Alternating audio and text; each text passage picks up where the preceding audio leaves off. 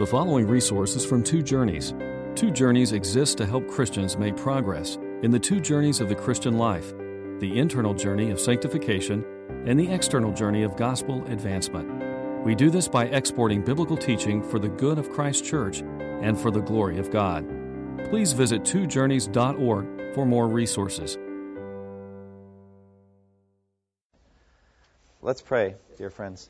Father, thank you for the beauty of this day. It really has been spectacularly uh, beautiful. It's beautiful to see to see the sunlight come through the through the clouds and, and just to glow on the flowering trees and to see the, the breeze, the effects of the breeze, and, and just uh, to know, O oh Lord, that this world uh, has been created to display your, your beauty and your glory. And Lord, I pray that we would, as we look on it, set our hearts on things above, not on earthly things, that we would actually use it as a springboard to heavenly meditation. And Father, as we study the attributes tonight that are in front of us, and I don't know how far we're going to get, but perhaps even the doctrine of the Trinity, Father, I ask that you would just send forth now your Holy Spirit. We believe it's the Spirit's specific ministry to teach us of Christ and of yourself, that we might know who you are. And so, Lord, I thank you that you have uh, decreed that there will be um, pastors and, and, teachers that uh, just help us to understand the Word. And I thank you that I've benefited from so many uh, that have taught me. And Lord, I pray that you would please be with me now as I teach tonight. Father, I pray that our hearts would be lifted up. There may be various um, uh, struggles that people are going through, various trials, uh, some forms of suffering. Lord, I don't know what they are. I do, I do want to alleviate them, though, Lord, and I, I want to bring encouragement. And I, I think that certainly heart to heart ministry of those specific details and intercessory prayer can be a great encouragement, but so also can be a general teaching of the nature of God from the Scripture and who He always is and how He always is and how He has always been for all of His people in every generation, in every circumstance, in every setting. Lord, you never change. And for us to meditate on that actually can be sometimes an even more effective encouragement than specific point by point discussion of the sufferings we're going through. So I pray that you would lift our hearts now and help us to think of who you are. Be with me now in Jesus' name. Amen. All right. So um, we have three more attributes to study, and as I look at the cluster of the three attributes that are in front of us, uh, I'm, I'm, I'm struck with the fact that they, they really are heavenly attributes to some degree, attributes that I think we will really fully experience and immerse ourselves in when at last we see the Lord face to face in, in the new heaven and the new earth. Um, they are um, blessedness and um, beauty and glory. So when you think of those words, I mean, your mind must immediately go to think about heaven. Can't you think of it? I mean, the blessedness of God is God's happiness. Uh, God is a happy being.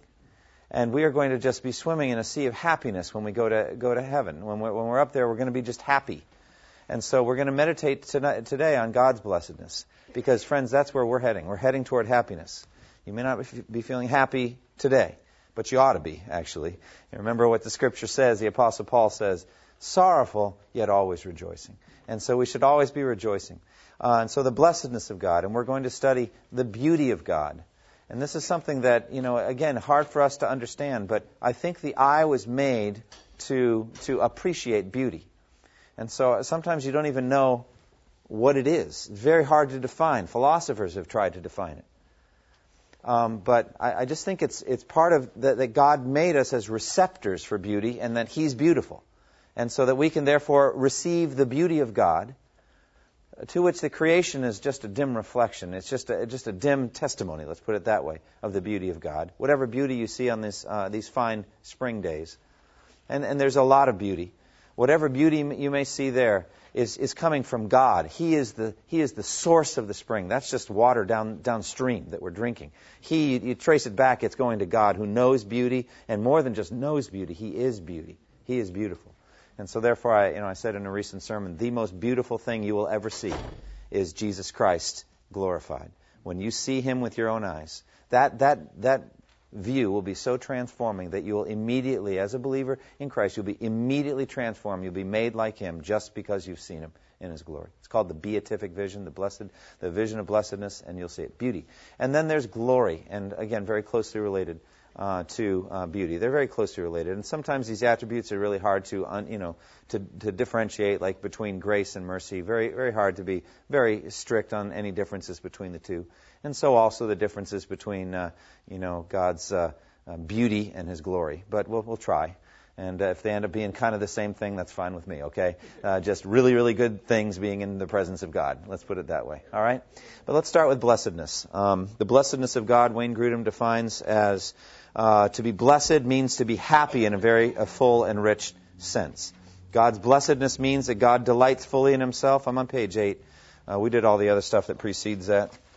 Wouldn't mind doing it again, but I'm not gonna. Not tonight, anyway. So we're up on page 8. Sorry about that, friends. Page 8. Blessedness, attribute 18.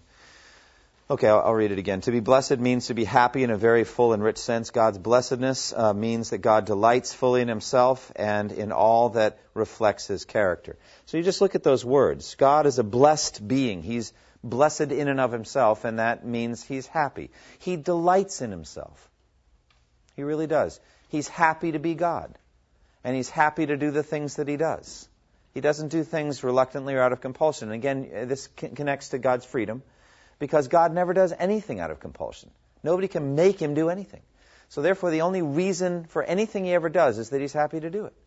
It brings him it brings him happiness to do that. It brings him glory. And there is no better meditation on this theme than The Pleasures of God by John Piper. It's about a 300 plus page meditation on the happiness of God. Uh, he said it really is a, a, a, prequel to Desiring God that he wrote later, after Desiring God. But basically, it all starts with God, and that is uh, that God is a happy being. So we're going to meditate on that. Uh, but just a, a, marvelous thing. God is just a delighted being. And, you know, in, in, in one sense, if you're not, that's really just your problem. because God is happy and always has been and always will be. He cannot be moved from that. That's just who He is. Now, He wants you to be happy too, and that's why He sent His Son. He wants you to be eternally joyful and happy in His presence. Uh, and, and to be in Him so that you can be happy as He is. Uh, and we'll get to that. But, but the bottom line is, He is happy, even despite all of this misery going on. He is a happy being. Herman Bavinck put it this way God's blessedness comprises three elements. One, that God is absolute perfection, absolute life. Secondly, that this perfection is the object of God's knowledge and love. And uh, thirdly, that God delights in himself in an absolute sense, that he rests in himself, that he's perfectly self sufficient. So, first, God's, uh, God is absolute perfection. Blessedness relates to the measure perfection uh, that pertains to a being.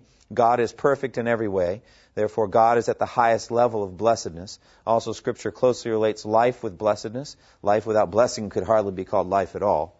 Uh, God is constantly living a life perfect, perfectly free from disturbance, whether inwardly or outwardly. So he's, you know, linking it to the, doc, the attribute of perfection that we discussed earlier. But basically, you could say that blessedness is the highest state of being, and so God is that. And so you can't get any better as a state of being than God is. So therefore, he's a perfectly blessed being. That's what Herman Bavinck is doing with this. Also, secondly, I'm sorry, God knows himself with a knowledge that's absolute and loves himself with a love that's absolute. This complete contentedness in himself is the source of his blessedness. So God has searched himself and he knows himself. Bible, there is a Bible verse that teaches this, that the Spirit searches the deep things of God. The Spirit knows God and searches God out. And, and so while we cannot completely know God, that's not true of God. God does, in fact, completely know himself. He has studied himself. And uh, as he studies himself, um, he is absolutely in love with himself and contented with himself. He, he doesn't think he can be any better. Now, you may, it's like, the longer we go, this is like getting weird, you know? But it must be so, don't you see? I mean, could it be that God could truly be God and not really know himself? Or God could only know part of himself, or doesn't really know all of it? I mean, all of these things are just true statements. You just are not used to thinking this way. And you ought not to think this way about yourself. We'll get to that in a minute. But, but just because you ought not to think about yourself this way doesn't mean God ought not to think. I mean, that's really arrogant for us to think God ought to be just like me now. He ought to be thinking just like I do. Now, I need to be humble about myself. God ought to be humble about himself. Look, God is God, and he is not going to be humble about himself. He is basically asserting that he cannot be any better than he is, and that includes happiness. So he's completely happy with who he is completely contentedness. And by the way, that is the heaven we're going to. Don't you see? That's where we're heading. We're heading to a being who's got it all figured out, who knows himself and knows that he's perfect and is completely content with that and will never change. That's where we're heading. That's a good place to be, isn't it? A place of perfect blessedness and happiness. And I say away with any visions of heaven that don't have God at the center, right? I mean, that's not heaven. I want to go where God is. That's and all the other things are just manifestations. We'll get to that. But anyway, thirdly, uh, God delights in Himself in an absolute sense, perfectly self-sufficient. God is His own blessedness. God also delights in His creation as a reflection of His own nature and for no other reason. He delights in what He sees of Himself and what He's made. So this is Herman Bavinck, who predates John Piper by a long while. And so we shouldn't imagine it's Piper that came up with these thoughts. You know, it, they're coming really right from Scripture. And these are just theologians that have come along later to help us think these new thoughts. All right, what biblical support? Well, the Greek word makarios, translated blessed or happy, uh, two verses use these adjectives to, to describe God.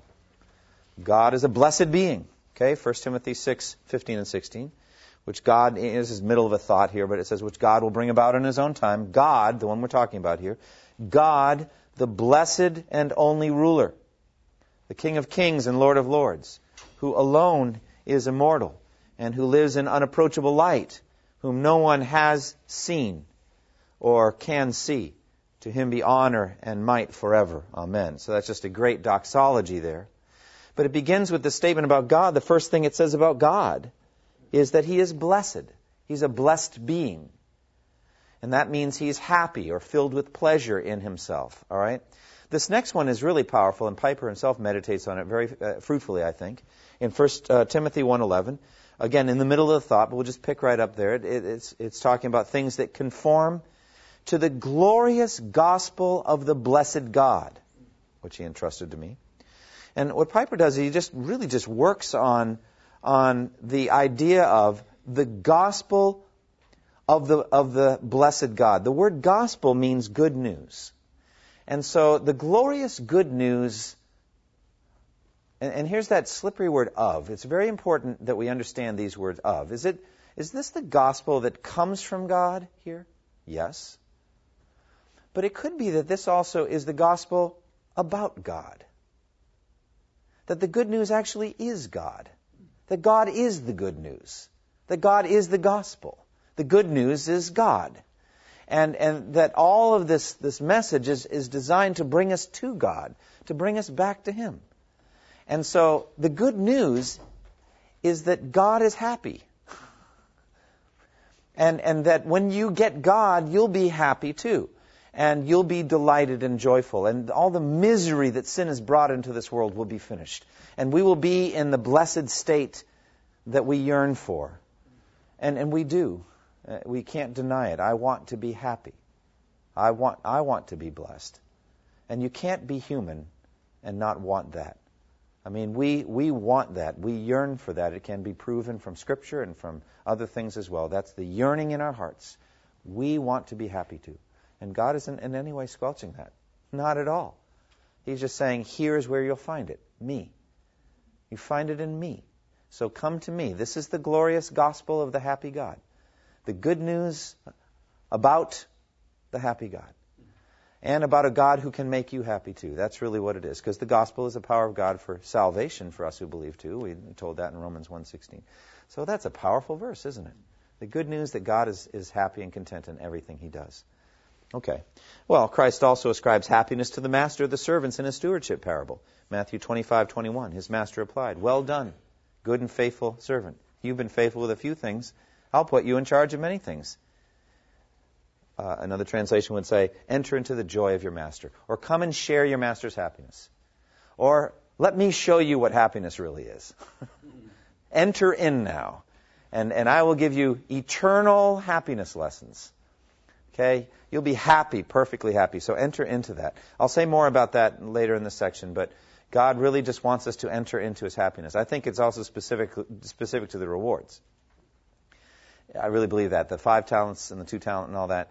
That basically God wants to reward them, and he rewards them by a shared experience of his happiness in the thing. I, I really think that's what the reward is. You did this thing, you gave this money, you prayed this prayer uh, for somebody, interceded, you did this good work. I was happy with that. I was delighted with that. I was delighted with your spirit, the spirit of faith, the, the, the action itself. Once it needed a little, it needed a little cleaning up. But I cleaned it up, purified it. And by the way, if you don't think any of your good works need cleaning up, think again, okay?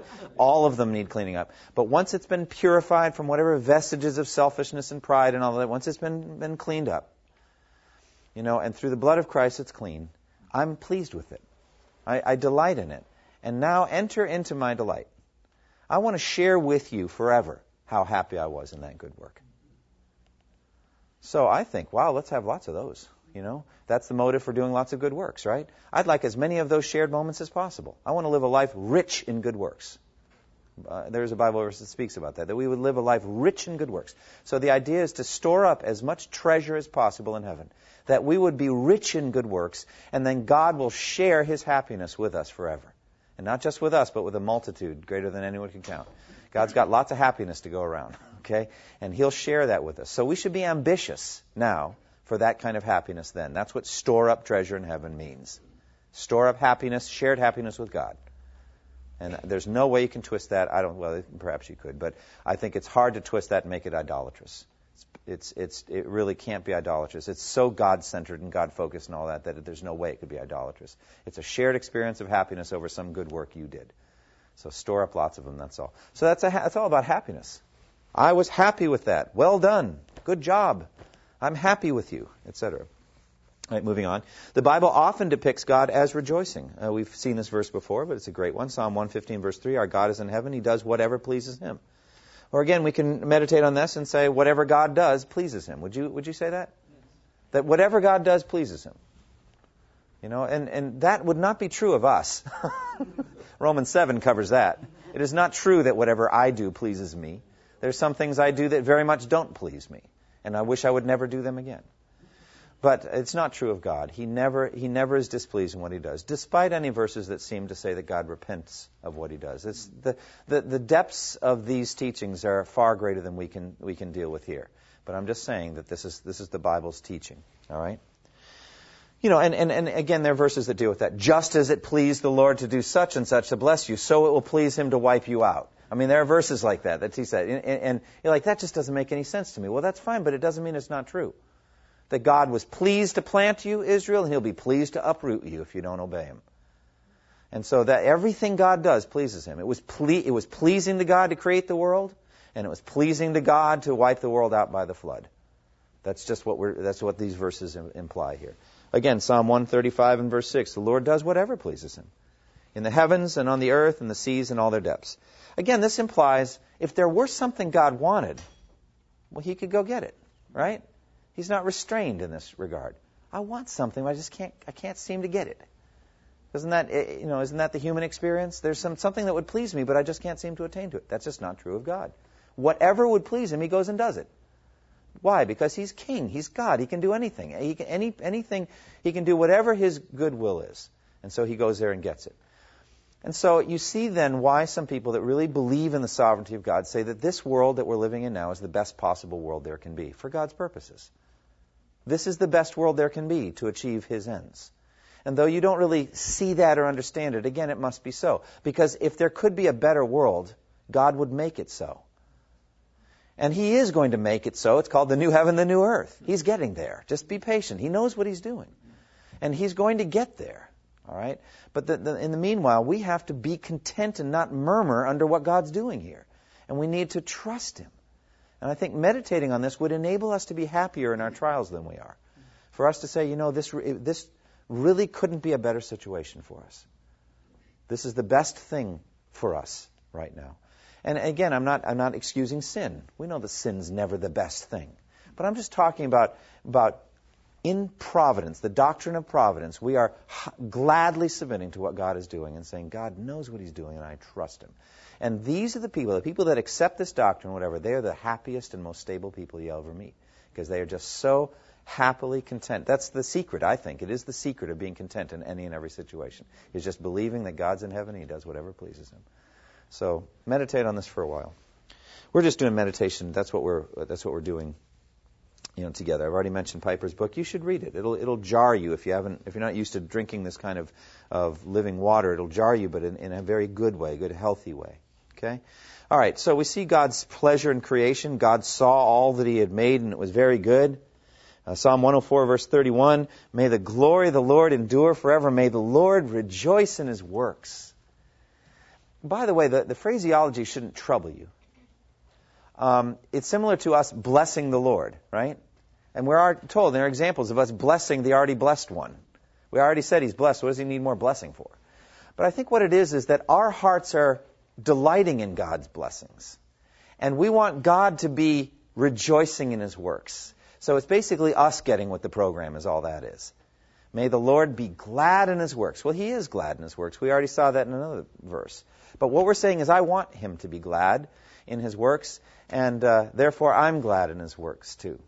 Also, on this theme of God's delight in creation, do you not sense some of that as he goes through a, a litany of his works in front of Job? Have you considered the ostrich? What about the behemoth? Uh, what about this and that? Were you there when I made the stars? God's just saying, I really like this place. I mean, the craftsmanship here is excellent. I mean, have you noticed this or that? I mean, he's really just, it seems, boasting in what he made. And I think that's really kind of exciting, isn't it? You know? And Job's getting smaller and smaller in his own estimation, in a very healthy way, in a very good way, to just be healed of, of all that bitterness he was feeling. And all of that bitterness. And what a beautiful place to be. To be still sitting there on an ash heap and to say, I, I, I repent. I just repent. I'm, a different, I'm in a different place now. Thank you, God. And you have nothing. You have nothing. It's all gone. Children still dead, all your possessions gone. But there's must have been, I just believe, as he's repenting, a peace and a joy such as he had never experienced in all his life. And he'd say, you know, if I could if I could have all that back and not this, I wouldn't do it. I wouldn't make that trade. Just to have God talk to me like this. And to be have this experience with God is it makes it all worthwhile. So for me that's a beautiful thing. But again, notice what God does there in Job he just goes through and just is so pleased with his physical creation. He just loves the animals. You know, and he loves he loves the ocean and he loves all the stuff he's made. And we got that right from Genesis 1. The Lord saw all that he had made and behold, it was very good. You know, this kind of thing. That's really coming from God. Hey, isn't it good? Look at it. It's just beautiful. So I love that. And then uh, God's pleasure and his fame.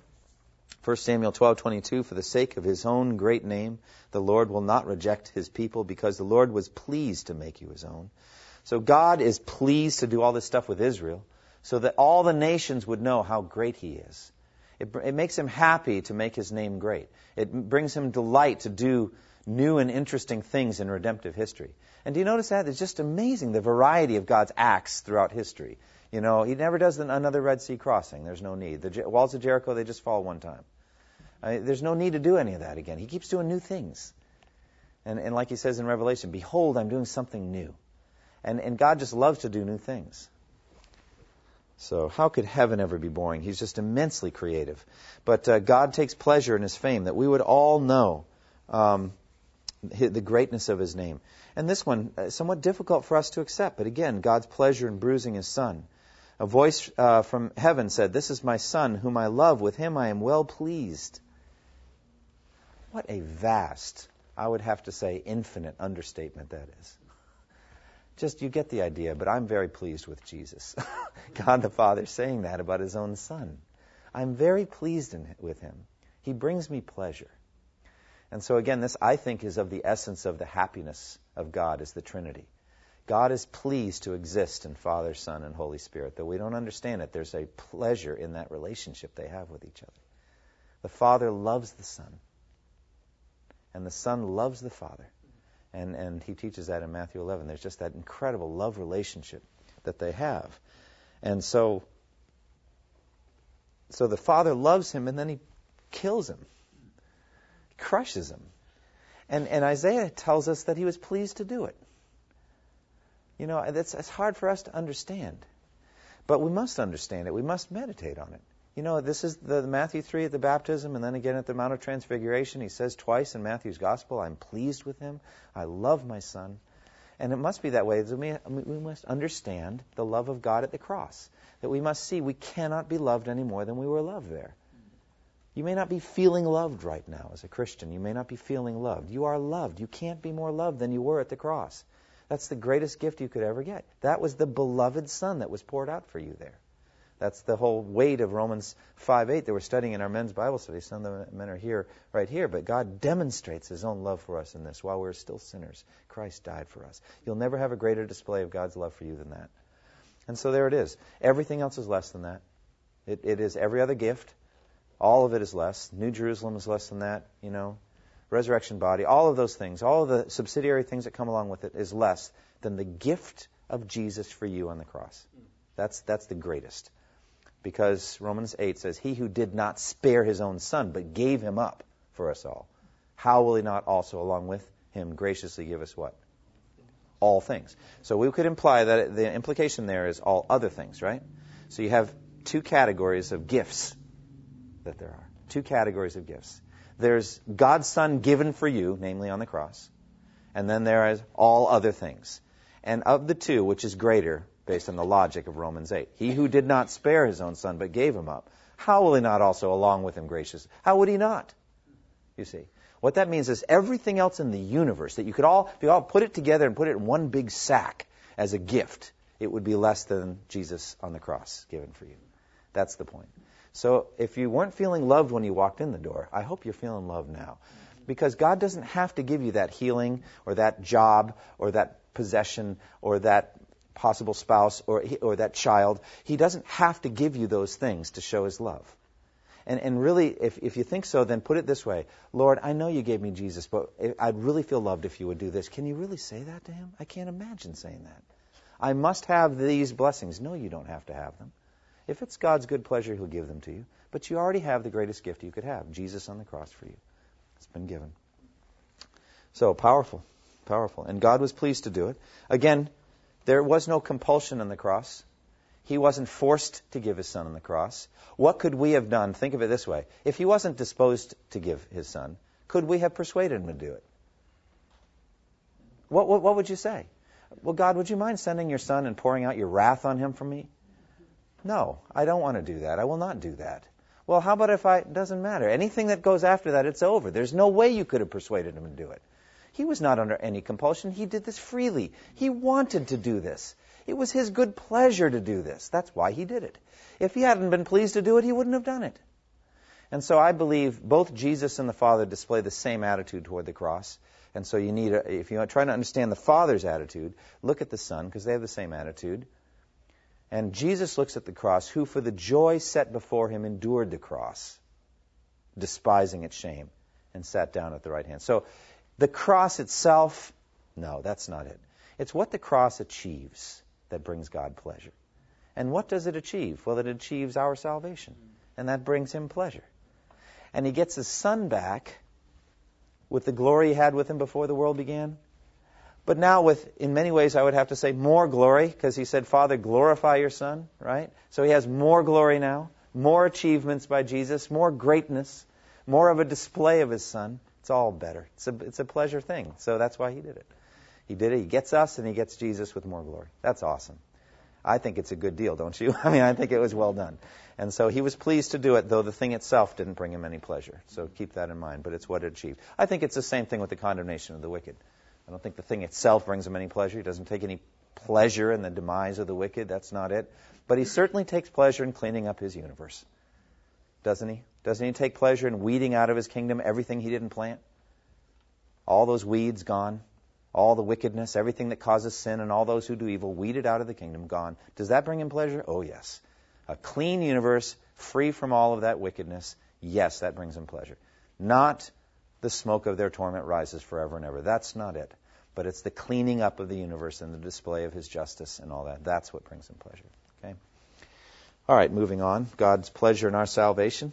In the same way, Luke 15:10, I tell you, there is rejoicing in the presence of the angels of God over one sinner who repents. Now, it doesn't tell us who's doing the rejoicing in this verse. It just says that the angels get to watch the rejoicing. See that? Maybe it's another angel. I'm not thinking so, though. Because if you look in, in Luke 15, in every case, there are three stories told about something lost, right? And then there's a search that goes on, and the thing is found. So it's a lost sheep, it's a lost coin, it's a lost son, right? And in every case, the one who was yearning for the thing back is the one who leads the celebration, right? Come and celebrate with me. Right, says the father. My son was lost and now he's found. That kind of thing. The woman calls all of the neighbors together because she found her lost coin. And, and, the, and the shepherd calls everyone together and they celebrate. So, who was it that was seeking and saving us? Well, Jesus, yes, and the Father. Both of them are the seekers. Both of them are the, are the uh, saviors.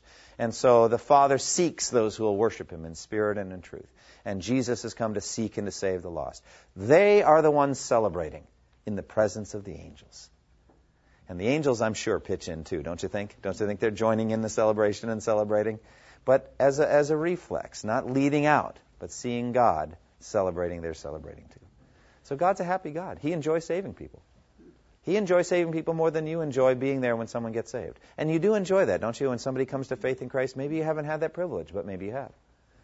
To be there when someone actually trusts the Savior. You know, and asks Jesus to come into their heart. And by the way, I love what Michael Card said about this recently. Somebody asked, you know, did you ask Jesus into your heart? He said, actually, it was more like Jesus asked me into his heart. I love that. That's why I love Michael Card. He's such a thinker. But anyway, yes, he asked me, and that's that really does jibe with Matthew 7, where he says, "I never knew you. Away from me. I didn't. I never knew you. It's all about me and who I know and who I invite into my heart." And so that's I just love Michael Card. That was that was a good statement. That's a keeper. All right. So you know. So God has pleasure. Or, or this one, Luke 12:32. I love this verse. Do not be afraid, little flock, for your Father has been pleased to give you the kingdom. He just enjoys giving you the kingdom. It brings him joy to give you the kingdom. And, and again, in Isaiah 62:5, as a bridegroom rejoices over his bride, so will your God rejoice over you. Isn't that beautiful? Oh, what a what a great what a great verse. You know, you think of all the great love stories you've ever read or seen depicted or whatever. That's nothing compared to this love story. Think of all that God had to do to get this bridegroom. It's been quite an effort. you know, read about it in Ephesians 5, but all that Jesus had to do to get his, his bride ready for um, that, that uh, wedding. And so he is just going to be so delighted over us. Uh, God also has uh, pleasure. God uh, takes pleasure in doing good to all who hope in him. So he loves doing us good. In Jeremiah 32:41 it says, "I will rejoice in doing them good, and will assuredly plant them in this land with all my heart and soul." Think about that, that's speaking about the Jews and the restoration of the Jews to the promised land and all of that. It's just amazing when you think about that. God just really enjoys doing us good. So definitely he enjoys giving Christ. We've already covered that. But let's not minimize. I mean, Romans 8:32 does teach that God will graciously give us all things, so it's not like all things don't matter. He wants to give us lots of gifts, all kinds of good things. You know, a whole, a whole universe filled with, with gifts of His grace.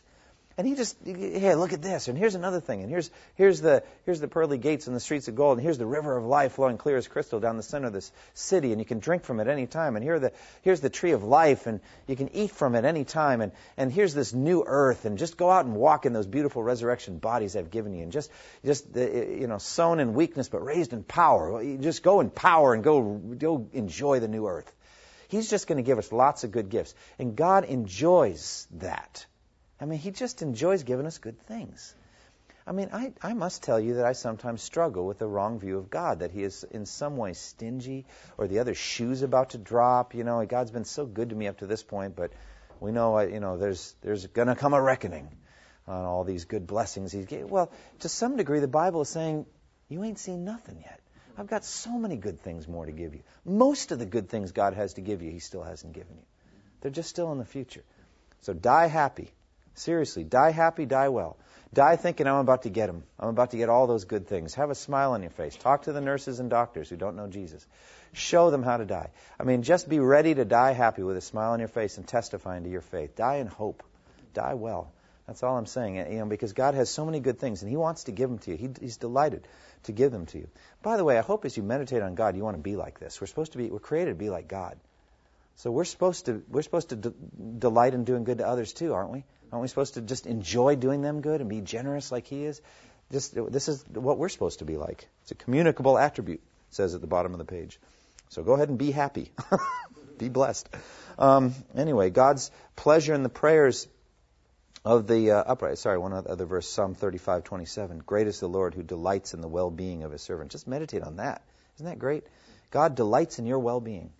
It makes him happy that you'd be doing well and, and, and just in, in every way. And, and again, you're like, well, you know, isn't that heading us to the health and wealth gospel? You know, name it and claim it and all that sort of stuff. Look, God has so, just something so much better than their vision. Their vision is so earthly. Do you not see it? It's all about earthly health and earthly wealth. And my feeling is, you know, many of those people just are corrupt individuals who don't know anything about God and never give God any thanks. And they're really just, in, in one passage, it says, being fattened for the day of slaughter. And conversely, some of the people that God intends to most greatly honor are, are in some ways very wretched here on earth. And they go about and you know wandering about in deserts and holes and caves and, and, and, and holes in the ground and, and, and they, they're poorly dressed and, and it says men of whom the world was not worthy. Read about them in Hebrews 11. They, they lead very tough lives, but God's intending great, great blessing. So I, I take this eschatologically. I'm not saying God doesn't intend to do you good here. He does. He does. But they're just foretastes, just like Jesus' miracles are just foretastes, aren't they? I believe all of Jesus' healing miracles are foretastes of the resurrection. Talk about that. I mean, all of Jesus' miracles, don't they just kind of address one bodily function that's not working right? The resurrection hits them all. you know, I mean, gets them all. You get, you get the whole thing.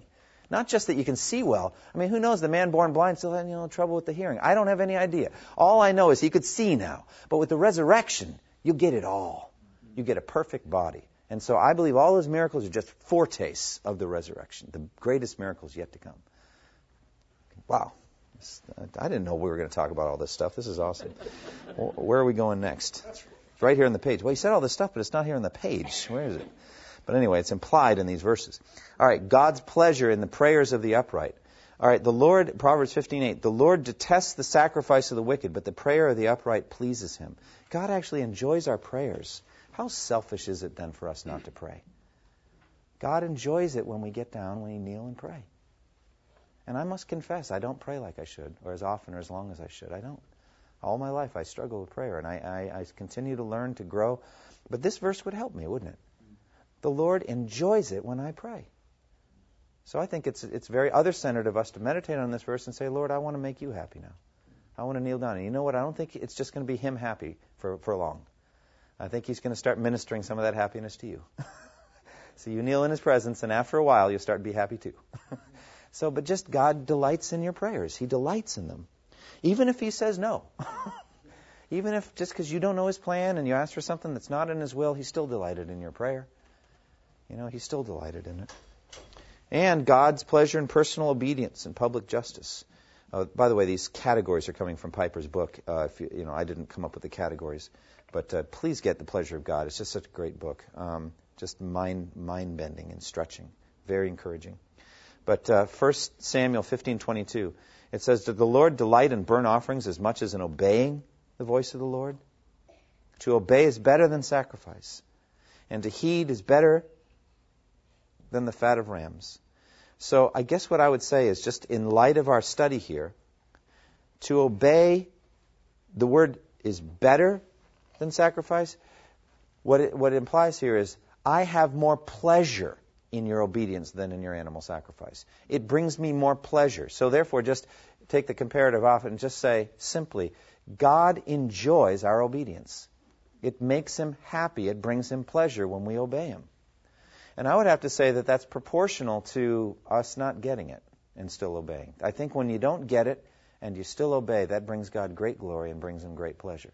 Because he doesn't always tell us what's going on and what to do or why should we do this or that and you know but we obey anyway even though we don't see it. Uh, it just brings him glory. So it, god is just just pleased with that.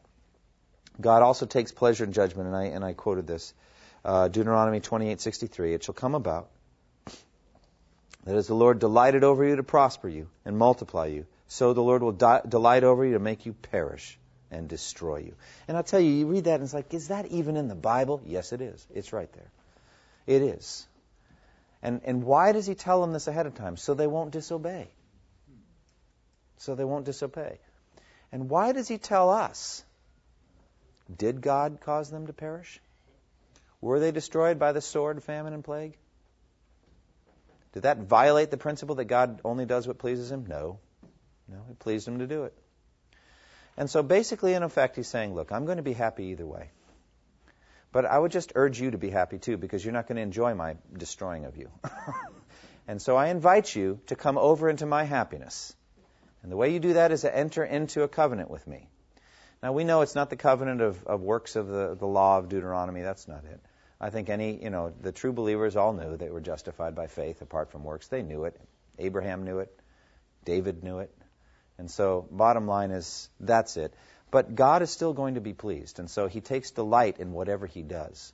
So, in effect, it's a warning. Don't find your pleasure outside of me. Find it in me. That's what he's saying. And yet, for all of that, okay, I don't want to be imbalanced, although I don't think there's anything wrong with just ending the Bible study now in one sense and saying all of that's true, but I still think we need to face some things. There are some things in this world that are said to displease God. Okay? Ezekiel 18:23 Do I take any pleasure from the death of the wicked declares the sovereign Lord rather am I not pleased when they turn from their ways and live All right or again 1 Corinthians 10:5 Nevertheless God was not pleased with most of them their bodies were scattered over the desert so there's a clear statement of something God wasn't pleased with he wasn't pleased with the Jews and so he killed them he, they didn't please him all right or again 2 Samuel 11:27 after the time of mourning was over, David had her, Bathsheba, brought to his house, and she became his wife and bore him a son.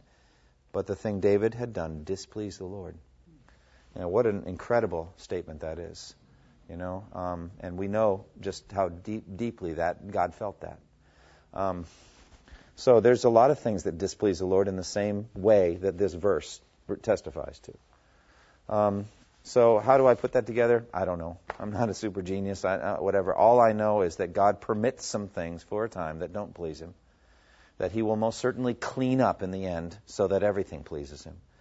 And so in the end, everything will please Him. In in, in the present time, He allows us to make really wretched choices and really bad decisions that displease Him. And so we ought to actually find out what pleases the Lord, it says in Ephesians, and, and live a life of blessing in that regard. And what we do in our flesh is we keep trying things that God has said displease Him, and we find that they don't ultimately please us. That's part of God's grace to us to realize that they're not pleasing. And we are mindful of it and say, I want to get back to the blessed God. I want to get back close to Him. That's why we can't be given over to sin ever. Sin will not be our master. Sin's not going to rule us. Sin will not win. Amen. Mm. But we do venture out into it from time to time, and we find again, yes, there's no pleasure out there.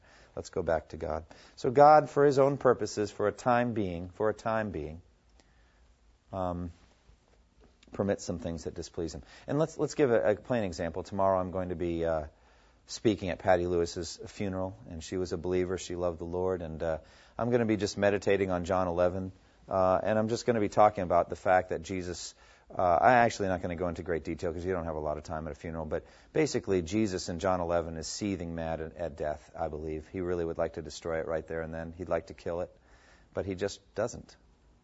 He doesn't kill death right there. He doesn't throw death in the lake of fire like he does in Revelation 20. He doesn't do that.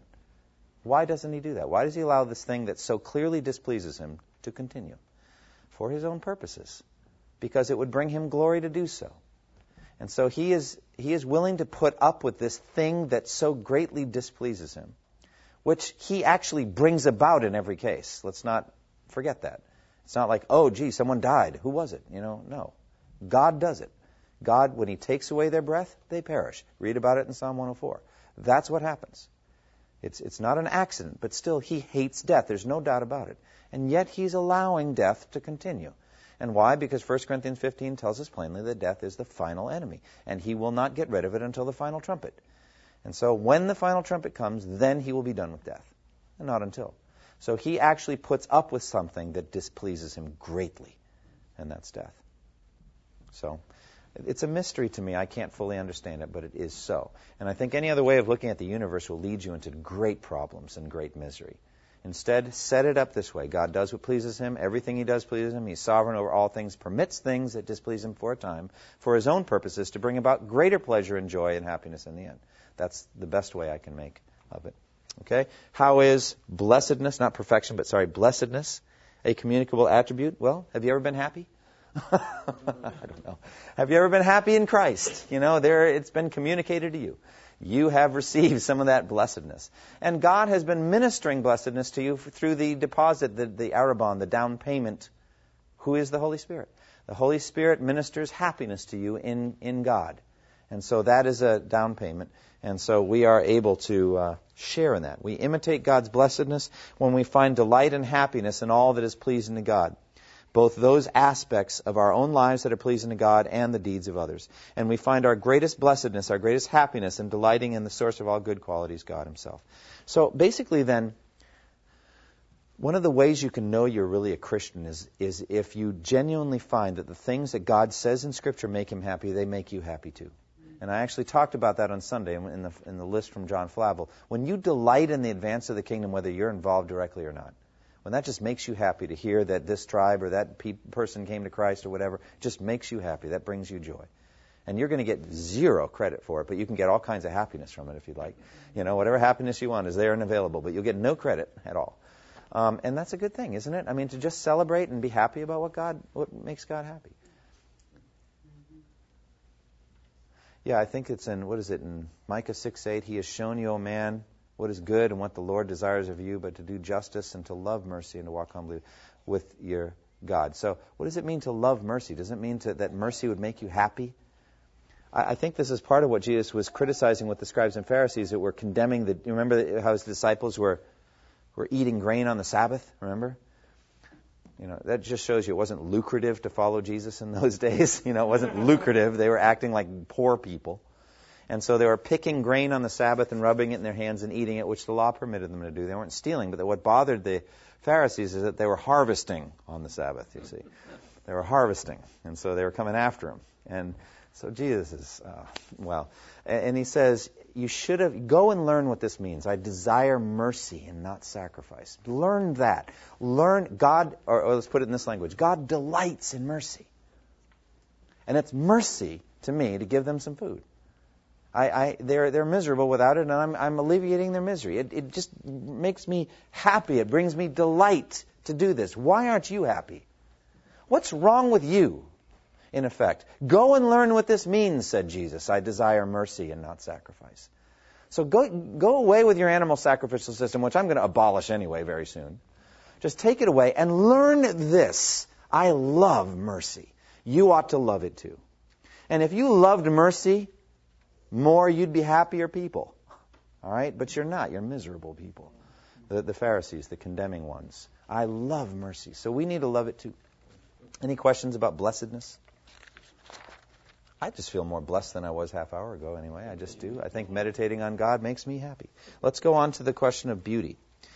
All right, beauty. Definition from Wayne Grudem. God's beauty is that attribute of God whereby he is the sum of all desirable qualities. Like I said, it's really going to be splitting hairs to get between this and blessedness. So if this just kind of starts to become the same thing we just talked about, okay. But I do think when you think of beauty, don't you tend to think of the eye or the ear, you know, beautiful sight, or that was beautiful music, that kind of thing. I think we tend to think of those things. And so I, I just think there's something, almost, almost have a hard time defining it. Maybe that's why philosophers spend so much time kind of working on beauty. What is it? But I think what it is, it's like a lock and a key.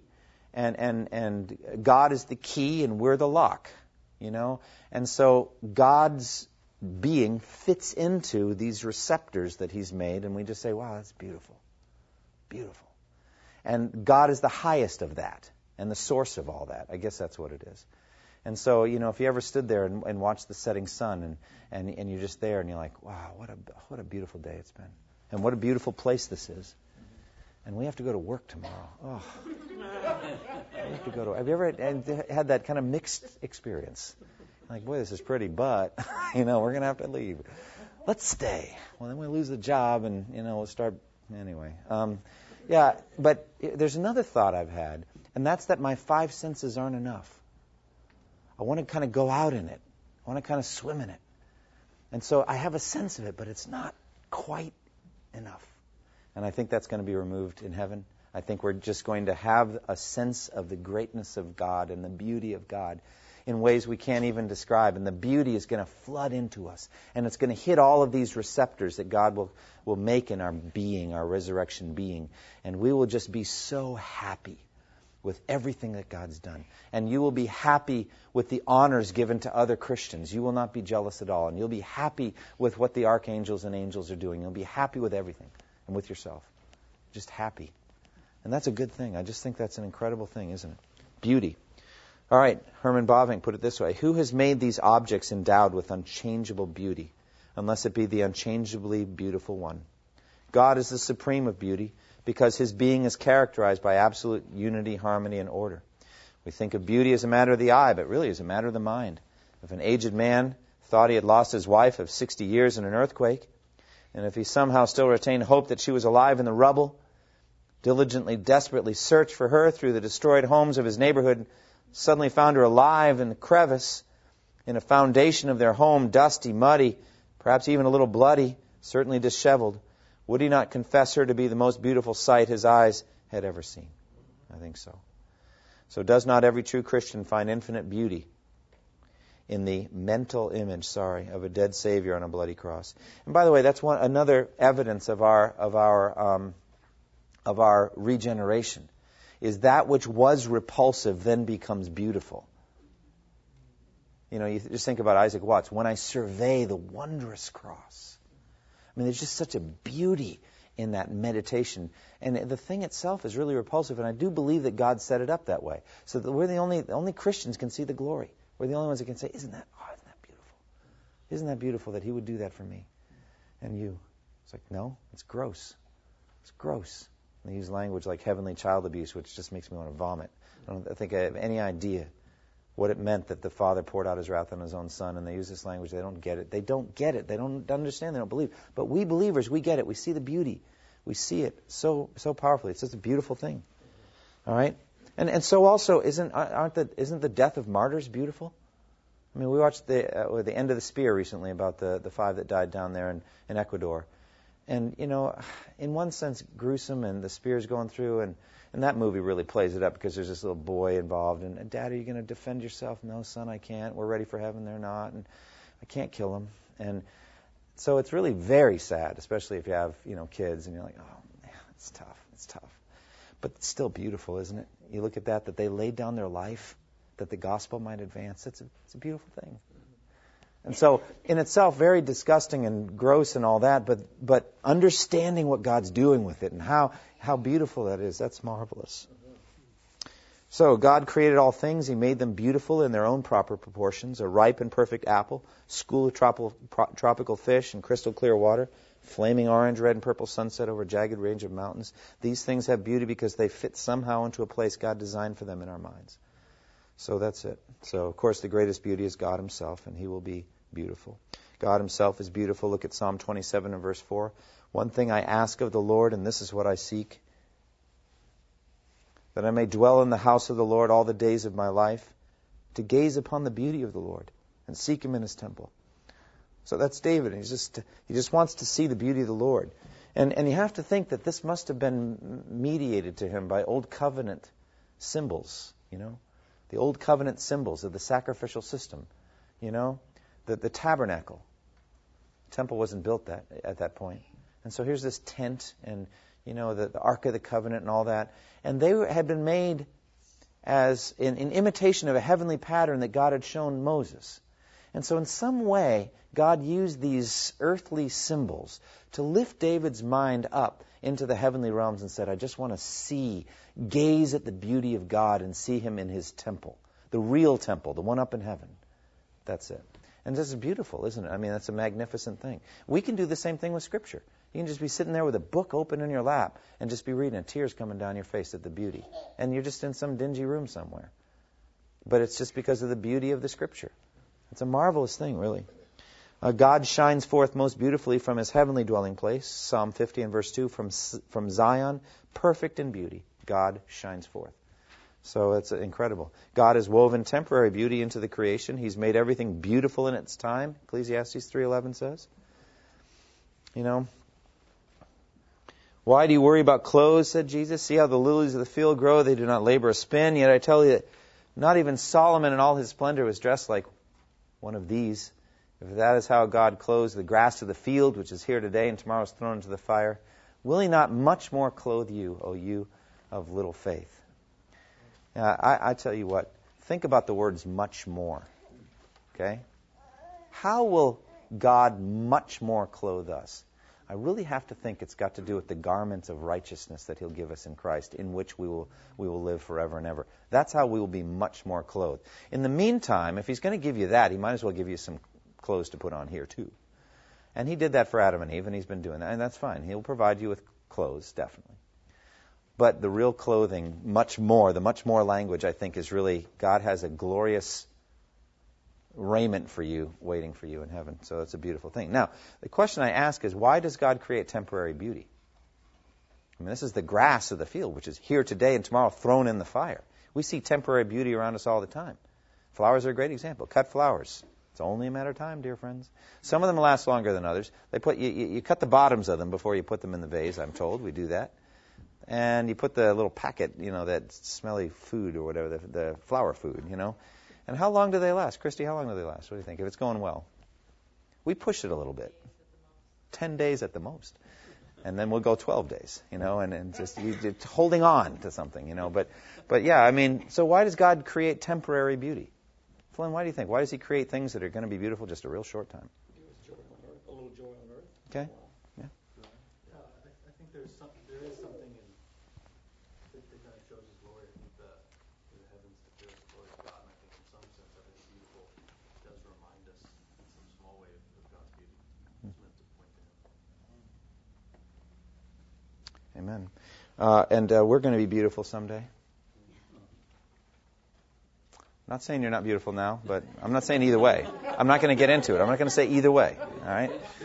But but someday, we the believers, we the bride bride uh, of Christ, we will be beautiful. Revelation 21:2. I saw the holy city, the new Jerusalem, coming down out of heaven, prepared as a bride, beautifully dressed for her husband. So I love that Twila Paris song, How Beautiful. It's just a, a beautiful, beautiful song. And it's just like someday we're going to just be radiant. We're going to just be shining and, and beautiful and beautiful to look at.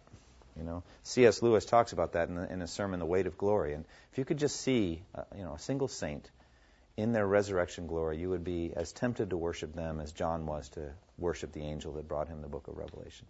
You know, I mean, that we would fall down and worship, and then the saint would have to say, Get up, I'm just a fellow servant. But, you know, we're going to shine radiantly like the sun. We're going to be very, very attractive, very beautiful to look at. It's not to say we shouldn't make some effort at a temporary beauty now. So do, do what you can. Keep up the good work, you know, whatever it takes. But um, just, you know it's temporary, don't you? You do know it's temporary.